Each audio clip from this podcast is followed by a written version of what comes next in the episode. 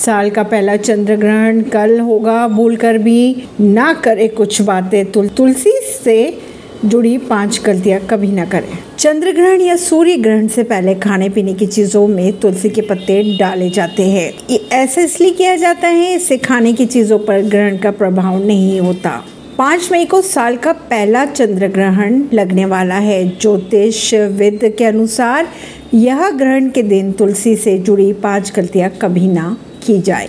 पहली गलती, ग्रहण के समय तुलसी के पौधे को स्पर्श करने से बचना चाहिए।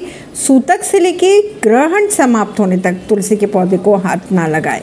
ग्रहण से पहले खाने पीने की चीज़ों में तुलसी के पत्ते डाले जाते हैं, लेकिन ये पत्ते सूतक या ग्रहण काल से पहले ही तोड़ लेना चाहिए। सूतक काल या ग्रहण काल की बात करें तो तुलसी के पत्ते तोड़ने से माँ लक्ष्मी रुष्ट हो जाती है, नतीजतन व्यक्ति दुर्भाग्य को आमंत्रित करता है, दरिद्रता का शिकार हो जाता है। ग्रहण को शुभ प्रभाव तुलसी के औषधि गुणों को प्रभावित करता है। ऐसे में तुलसी के गमले में गेरू लगाने से पौधे का बचाव हो जाता है। ग्रहण के दौरान तुलसी के पौधे को खुले में ना रखें। सूतक काल से ग्रहण समाप्त होने तक तुलसी को सूती कपड़े से ढक कर रखें। तुलसी के पत्तों को नाखून या झटके से बिल्कुल नहीं तोड़ना चाहिए। पहले तुलसी को प्रणाम करें और फिर हल्के हाथ से तुलसी के पत्ते तोड़ें।